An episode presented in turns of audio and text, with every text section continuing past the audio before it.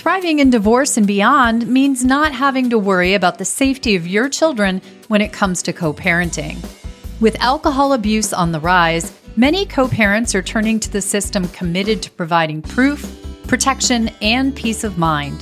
SoberLink's alcohol monitoring system is the most convenient, reliable, and reasonable way for a parent to provide evidence that they are not drinking during parenting time. SoberLink's real time alerts facial recognition, and tamper detection ensure the integrity of each test so you can be confident your kids are with a sober parent. With SoberLink, judges rest assured that your child is safe, attorneys get court admissible evidence of sobriety, and both parents have empowerment and peace of mind.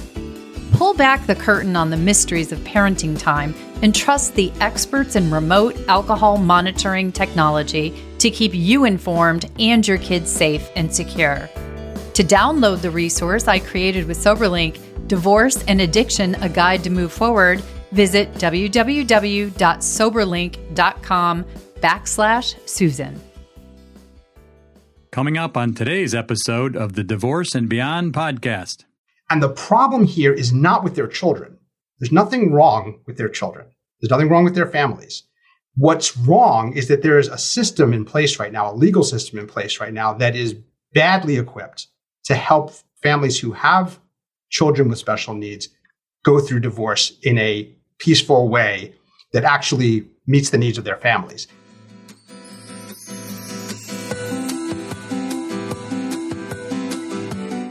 Hello, and welcome to the Divorce and Beyond podcast. I'm Susan Guthrie, your host. As a top divorce attorney and family law mediator for 30 years, I know what you need to know to get through your divorce, and most importantly, how to move beyond it to thrive and transition to your new future. My experts and I are here to give you the insider view into the process, so listen in for the wisdom and expert information you need on your journey through divorce and beyond.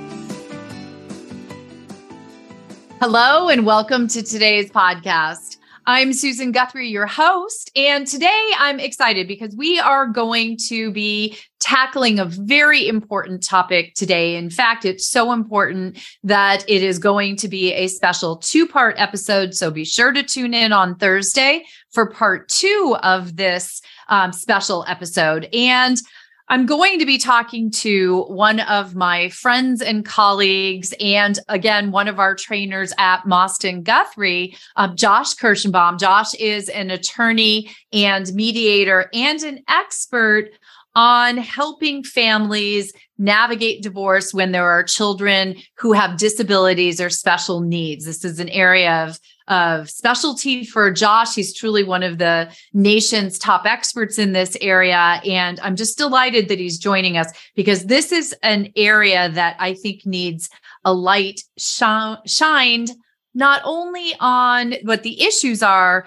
but Josh in part two is going to help us cover what some of the solutions are. So, first, let me just say, welcome, Josh, and thanks so much for joining us. Oh, thanks so much for having me, Susan. I really appreciate this opportunity. Well, and I appreciate your making the time to come and talk to my listeners because this is, as you and I were just talking about, I said, if we just raise awareness about all of the myriad of different issues that face families uh, when they're going through divorce or separation and they have children with disabilities, we've done a good job because this is so much bigger, I think, than people understand. And so I'm absolutely delighted to have you here um, being my expert, helping my audience understand this, because this really has been an area of passion for you for years, hasn't it? Yeah, it has. Um, you know, I really got interested in this issue um, in part because all of my work as a lawyer um, was in working with families who had children with special needs. So I was a special education attorney, had my own firm for about 10 years, and all of my work as a lawyer was with these families. And then actually, I really got interested in this topic when I went through divorce and when I was going through a mediation. Um, and it occurred to me that, wow, if my son had really significant special needs, we would have needed a really special team to help us through it. And so I thought, wouldn't it be fantastic to bring my knowledge of working with families who have kids with disabilities into my mediation practice and support these families through this process?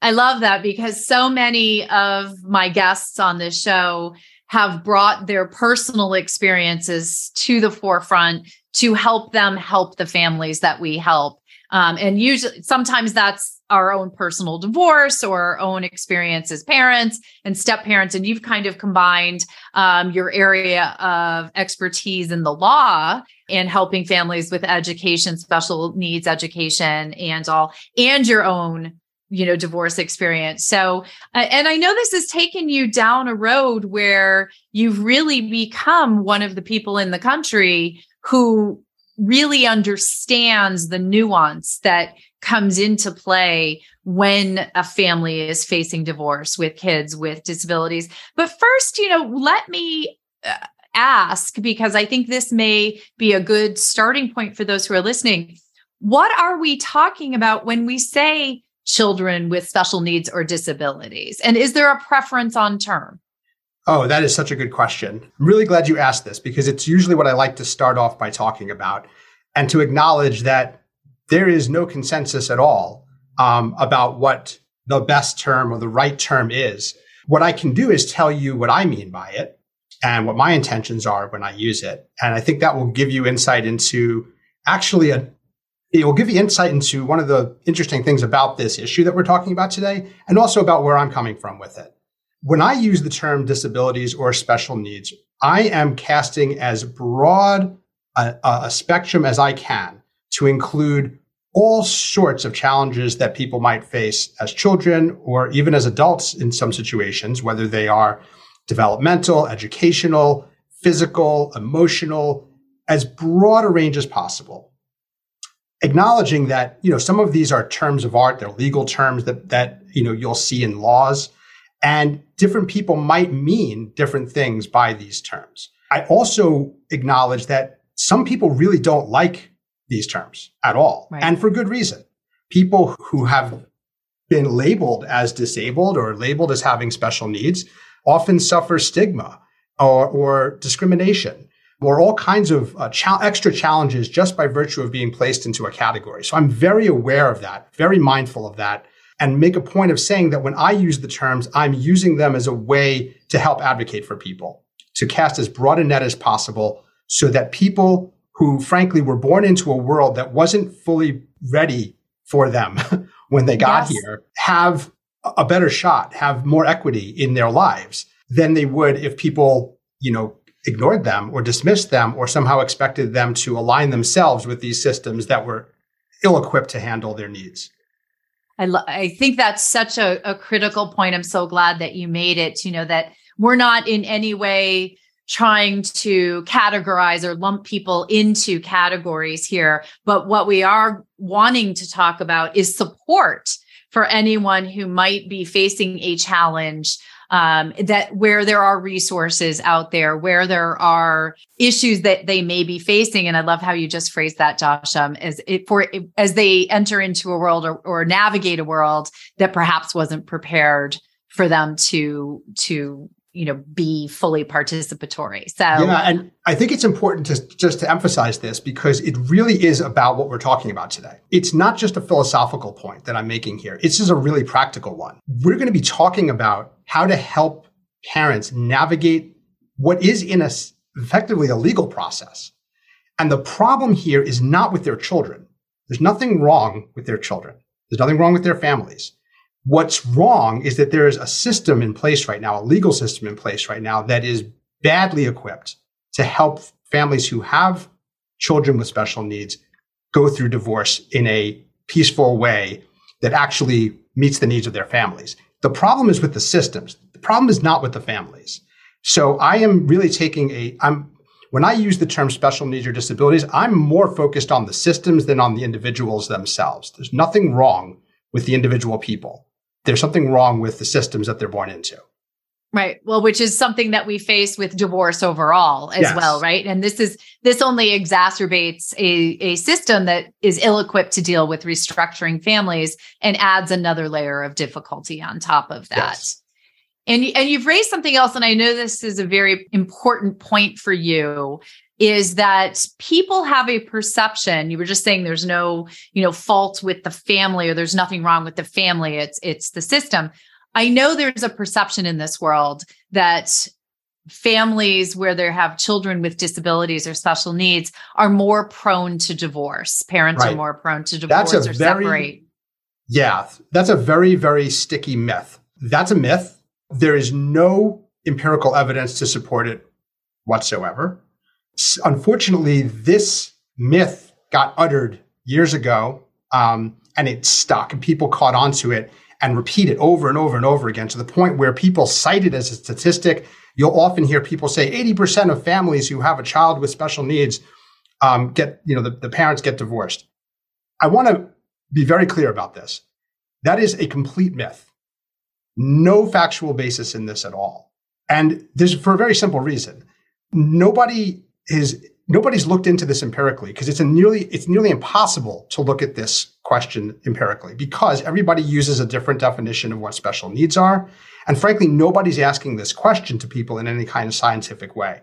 There's a small handful of uh, of professors at a few universities that are looking at related topics. But what we see on the whole is that perhaps for some types of disabilities where they're kind of form an extreme stressor on the marriage, there might be a slightly higher than average divorce rate, maybe among certain families. But what we also see, and this, you know this from your own experience, and you know this from a little bit of scientific research that's out there, for some families, the experience of having a child with disabilities actually brings the couple more close together. Um, as one of my friends who has a child with special needs and who went through divorce told me, in her view, it does either one of two things. It either tears the marriage apart or it makes it indestructible. And that is something I've heard from a lot of parents. So I don't want people to think that somehow their marriage is doomed if they have a child with special needs. But what we do know is that this affects a lot of people because frankly, Susan, even if the divorce rate was the same, that's still a lot of people because a lot of people are getting divorced. A lot Right. of marriages end in divorce. Right. And there's a lot of families who have kids with special needs. And so there's going to be a lot, this is going to affect a lot of people. So it's a, it's a big challenge. It is. And and I think that we don't do anyone any favors by labeling the cause of the divorce. I mean, y- you and I both know as divorce attorneys and mediators, eh, you know, you could ask 100 people why they got divorced and we will hear their perception of why they got divorced, but we all know that's filtered through many many different lenses. And you know as you said hardship can drive people apart hardship can bring people together. And we've learned that you know well over the years. So you know i think it's important for people to know if they have children who might be in the the group of children we're talking about here or, who are facing challenges with a disability or have special needs there's no certainty of divorce or there's no probability of divorce. But we do know that when they face divorce when these families are facing divorce or separation the legal system you've said it is poorly equipped. And you know so why is divorce why is it poorly equipped? Can you describe that a little bit? Sure. And I think it's worth starting off by saying the legal system is poorly equipped to handle divorces of all types. So as a starting point, the adversarial court system that we have is terrible. Yep. Um, it's expensive. It's time consuming. It destroys relationships. It's unpredictable. Um, it's a sort of a one size fits all approach. Yep. This affects all people who are going through divorce, whether they have children or not, let alone whether they have children with special needs or not. The thing is, though, that the the reasons why the system is so bad make them extra bad when you have a child with special needs. So a lot of the and this, by the way, this is something that goes back to what I originally said about what disabilities even are. right Disability is sort of you could look at disabilities as a misalignment between the social systems that are in place and the needs of the individual person. And in this case, we're talking about the legal system. And there is a huge misalignment here. Anytime you have a system that is a one size fits all cookie cutter type approach, it is not going to work well for families who are in atypical situations. And while there are numerous families who have kids with special needs, they're not the norm. By definition, they're not in the normative group. And so the system wasn't d- designed for them. The standards, the factors, the people who are making decisions are not knowledgeable about these needs. And the needs of the family tend to be different and, u- and unique in ways that are not captured by the legal system. So it's a big challenge in that sense. The other thing is that we see certain types of challenges occur in these divorces. For example, parents often don't agree about the nature or even the existence of the child's special needs. Okay, so Right. that that is a can is a very common, probably the most common challenge and question that we get in this, right? Um, oh, you know, absolutely. so, and that uh, is a very difficult challenge that the, that anybody resolving the case, whether it's a judge or whether it's even a mediator who's helping the parents reach a, a consensus about something, they have to face that challenge and obstacle. The other thing is that one of the things that parents who have kids with disabilities face in their marriages is that the logistics are difficult in managing care and coordinating care with lots of different professionals in in the kids' schedule. Sometimes kids have difficulties with transitions. There's a lot of challenges just to raising a child who have a kid with special needs. Now imagine you have to restructure your family into two different households. Right. That's extra extra hard for somebody, for example, a child who can't easily transition from one activity to the next is going to have a really hard time transitioning from one house to another. And so there are these logistical challenges, right? There's also Right. logistical challenges when you're trying to coordinate other people that might be involved in the divorce. So there, you might need input from doctors. You might need input. We'll talk about this a little bit more um, later. You might need input from lots of other professionals who are chiming in about what the child's needs are, right? And coordinating multiple professionals is hard. It's hard when you're married, and it's hard when you're getting divorced. Um, so these co- these sort of compound themselves. And then finally, parents don't know. Parents who are getting divorced don't know what they don't know, right? That's true, and that's true, right? That's true. Across even the when you don't have kids. You don't Yeah. know what you don't know. You don't realize what legal situations you're even in. So you you turn to a lawyer or other professionals to help you understand where am I and what do I need to know. The challenge here, though, is that when you have a child with disabilities, you're sitting at the intersection of a lot of different laws and a lot of different legal rights because our society tries to afford certain protections and benefits to people that have disabilities. And that implicates education, medicine, insurance, estate planning, all kinds of things that come into play in these divorces that are complicated. And Right. many professionals don't feel comfortable navigating all of those different labyrinths at the same time. So the parents don't often get the information that they need about these things. Questions don't get asked, things don't get resolved during the divorce, and that leads to challenges down the road. Yeah. I mean, there's so many different ways that families are impacted. And I really like the fact that you're pointing out. I mean, we, we know just that that divorce is complicated, right? It is complicated to take one household and try and split it into two. But when you layer in the complexities of providing support for children who might have disabilities or special needs, then you're adding in those additional layers of two parents who are perhaps not communicating at their highest level, who are not perhaps agreeing on everything as easily as we would, you know, would all hope.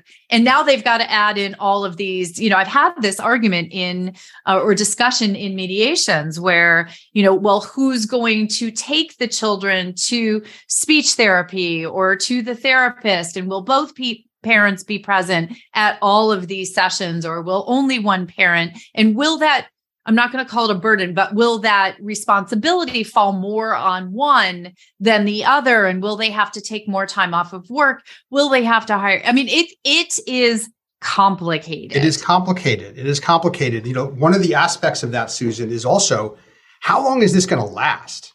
How long are we going to have these challenges? Think about it. When we have a situation, a tip, quote unquote, typical situation where either there's no children or the children don't have any particular special needs or disabilities, then these folks who are getting divorced are going to be co-parents up until around the time the child graduates from high school or is 18, thereabouts, yeah, maybe a little longer. Yeah. yeah. You right? You're but, always parents, but yeah. but there's an there's an end, there's an end goal, right? There's an end point. Yes.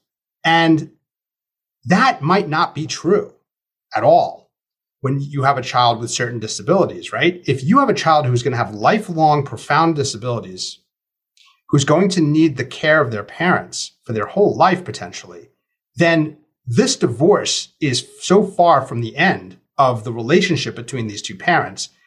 It's, it could extend decades into the future, possibly even past the life of one of the parents.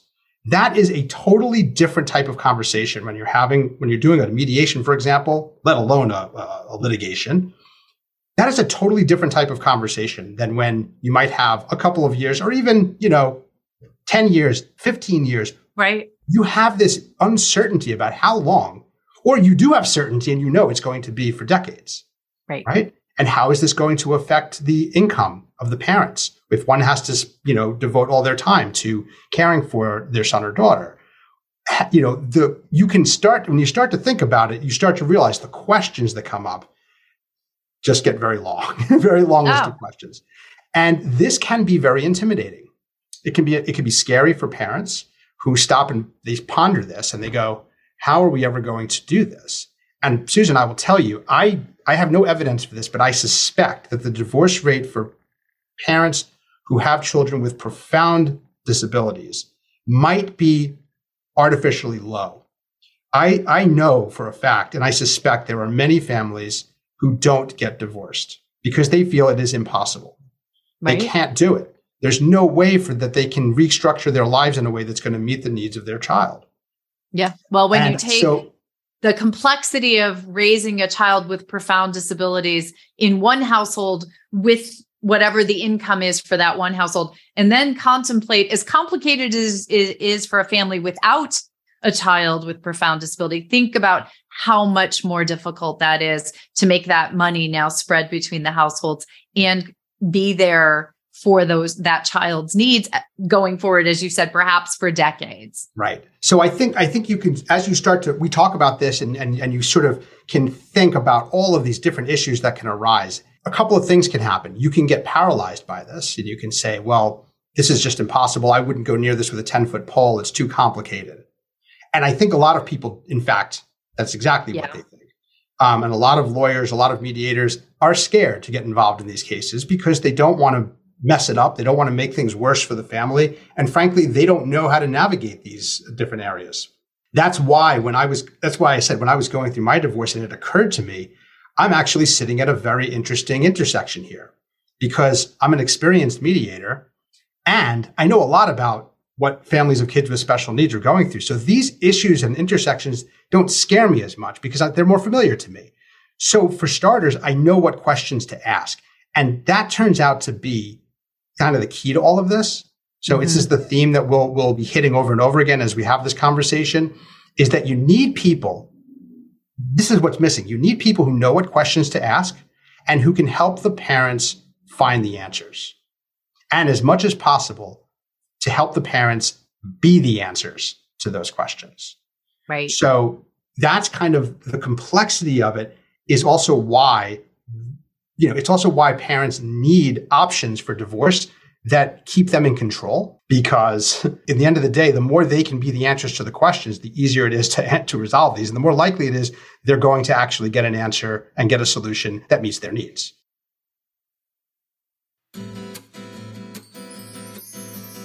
listeners did you know that you can now listen to divorce and beyond on your favorite audiobook platform audible if you're like me and you love your audiobooks along with your podcasts, this is a great time to check out Audible memberships. They have two levels Audible Plus and Audible Premium Plus. You right now can get a free trial of Audible Plus, and if you decide to subscribe to Audible Premium Plus, you will also get up to free audiobooks. So go to the links in the show notes to get these special offers, and I'll see you over on Audible. Stay tuned for more from leading family law and special education attorney Josh Kershenbaum as he shares some of the top issues faced by families in divorce when kids have special needs. People who are in this situation, who are standing at the intersection of these two labyrinths of divorce and of special needs parenting, are not trapped.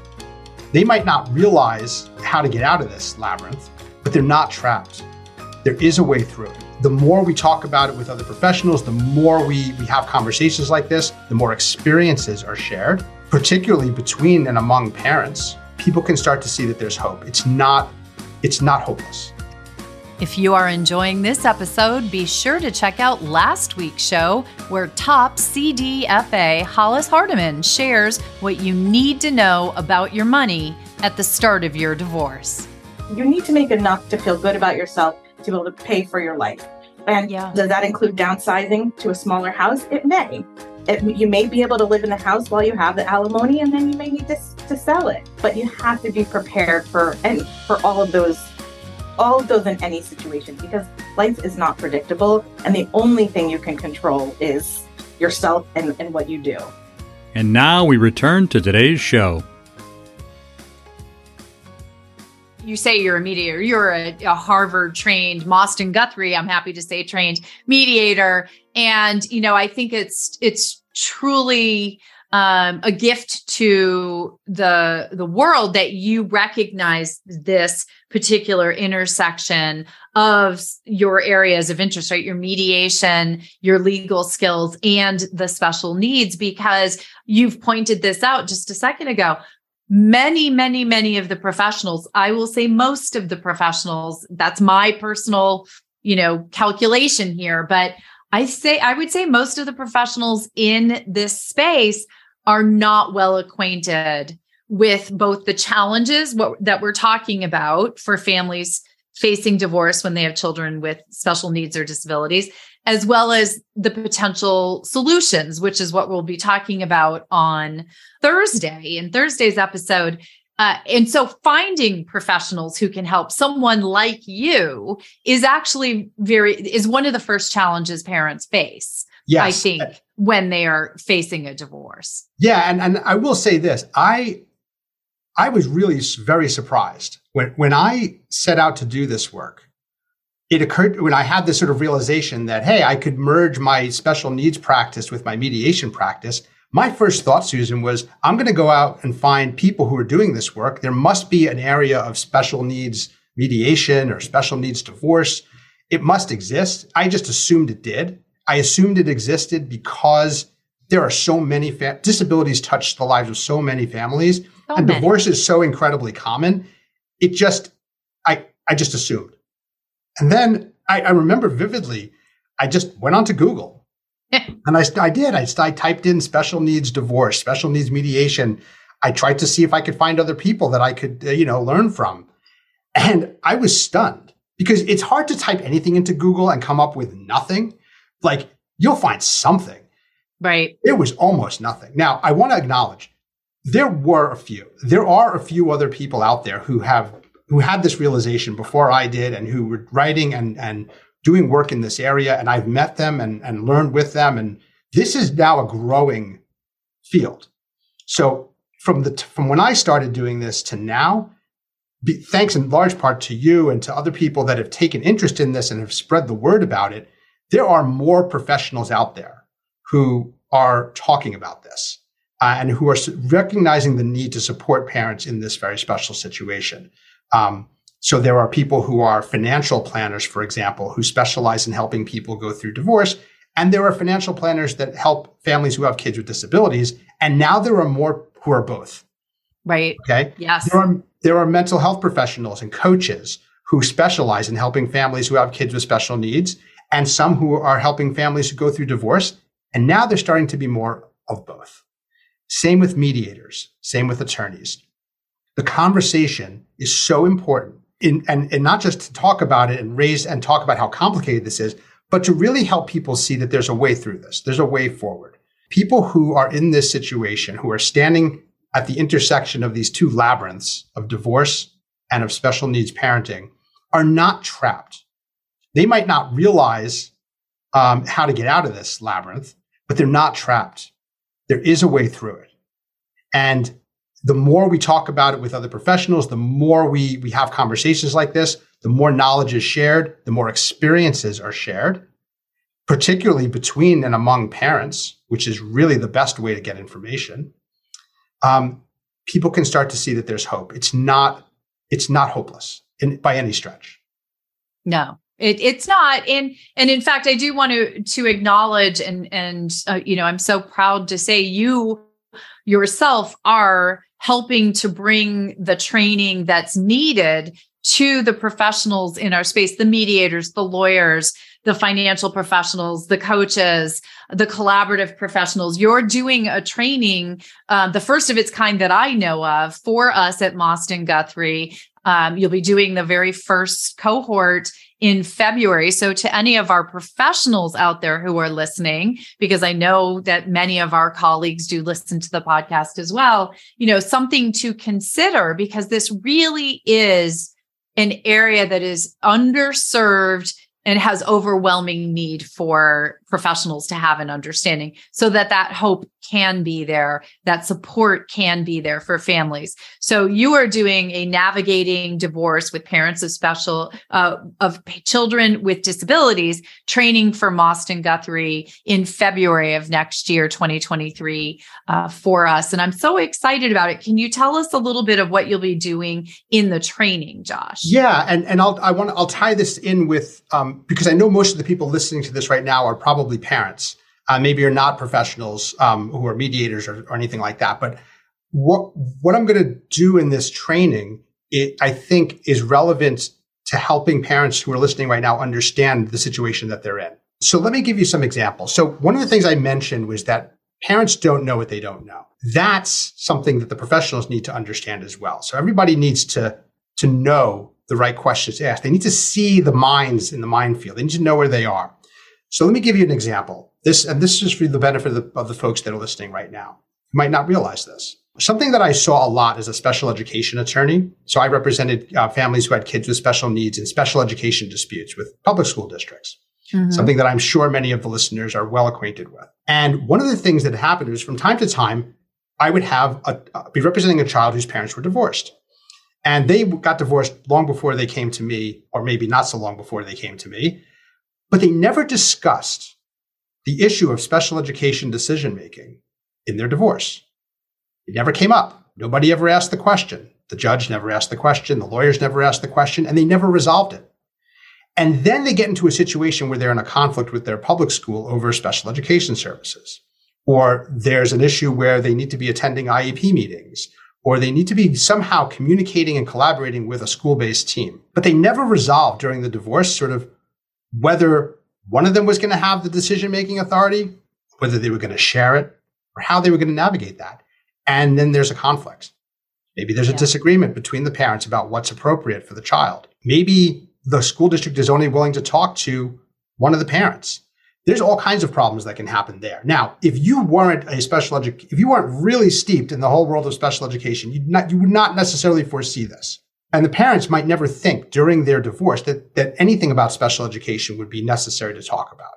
But in fact, there's a lot about special education that's necessary to talk about during the divorce.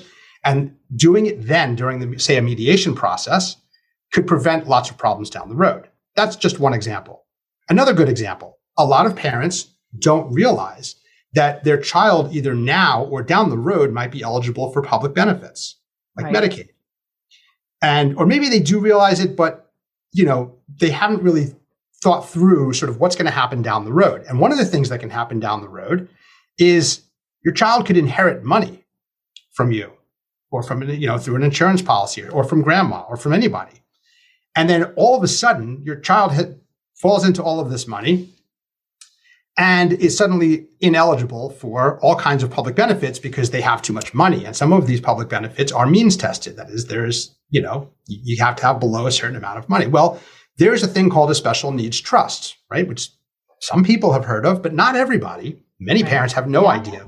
Many parents don't have wills, right? Let's be honest. Many parents have never done any estate planning at all, let alone something like this. A special needs trust is something where you can set that up money can go into it and it will not disqualify the child from public benefits. It's very important that somebody on the team knows this so that they can mention it to the parents when they're getting divorced. And they might say to them, Hey, you know, you, really need to redo your wills or you need to have wills. You need to figure out or have questions about who's going to be the guardian and who's going to make decisions on behalf of this child when the child becomes an adult. So these are things where, unless you have spent time working with families over the arc of a person's life, you might not realize that it's important to talk about this during the divorce process. To say nothing of the myriad questions that come up about child support, spousal yep. support, and all kinds of other things that are complicated enough in a, in a typical situation, but take on an entirely new uh, set of issues when you're dealing with a, a child who will become an adult, who may have, you know, indeterminate needs in the future of who knows how much it's going to cost to care for, and then having to bring other people in to actually help figure these things out. So these are just a couple of examples of why it's important that somebody on the team is at least aware of the questions to ask. So we're going to spend yeah. a lot of time in the training educating the professionals about what questions they need to ask and then sort of how to help the parents find the answers to them. And similarly, when we uh, when we get to episode two of, of our conversation, we're going to talk a little bit about some things that parents can do when they're going through the divorce process to raise these issues and to prepare themselves and set themselves up for success in this process. And and I think that that's really critical for for families and for parents to understand. You know, there's there's several things in what you were just talking about, but just the fact that there are all of these questions and issues that may either be relevant immediately or relevant as time plays out. And the ability to address those questions and have meaningful thoughtful conversations that are you know educated and supported by the professionals the right professionals so that decisions can be made ahead of time is going to be so helpful to families in avoiding conflict or issues and disputes in the future. But they do need to know eh, that it probably means that their process will take a little bit longer than maybe some other people's, you know, divorce process or mediation process. But in the end, they're going to end up with having both the opportunity to understand what they might be facing and then may have discussions and make decisions about what they might want to do in the future or what they should do in the future and to be better prepared to manage that future as they go forward. So we are as you just mentioned, we're going to be diving into we've we've sort of raised your awareness here folks in this episode 1. And then in Thursday's part 2 episode, we're going to dive into more of the solutions, more of those important questions and more of what is available out there, both as professional support as well as just, you know, program systems um, and additionals ways that parents can approach the divorce and separation process in a way that lets them set up a an agreement and a plan moving forward that's get best going to support their their children which is really at the end of all of this you know it's it's what the parents want to do it's what the professionals want to do in the end we all just we want something durable for the kids right exactly so, Josh, we're going to dive into this on Thursday. Thanks so much for joining me and sharing all of your wisdom and expertise with my listeners. And I'm looking forward to the next episode. Oh, such a pleasure. Thanks, Susan. Can't wait for the next episode.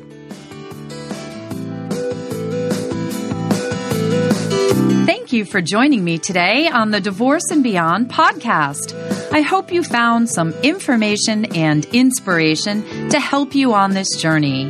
Please join me every Monday at 6 a.m. Eastern Standard Time for a new episode. And if you like the show, please take the time to subscribe and leave me a five star review on iTunes. You can also find more information on the website at divorceandbeyondpod.com, where you'll find links to the YouTube channel, transcripts of the episodes, and other bonus content. So I'll see you next week to help you move through your divorce and beyond.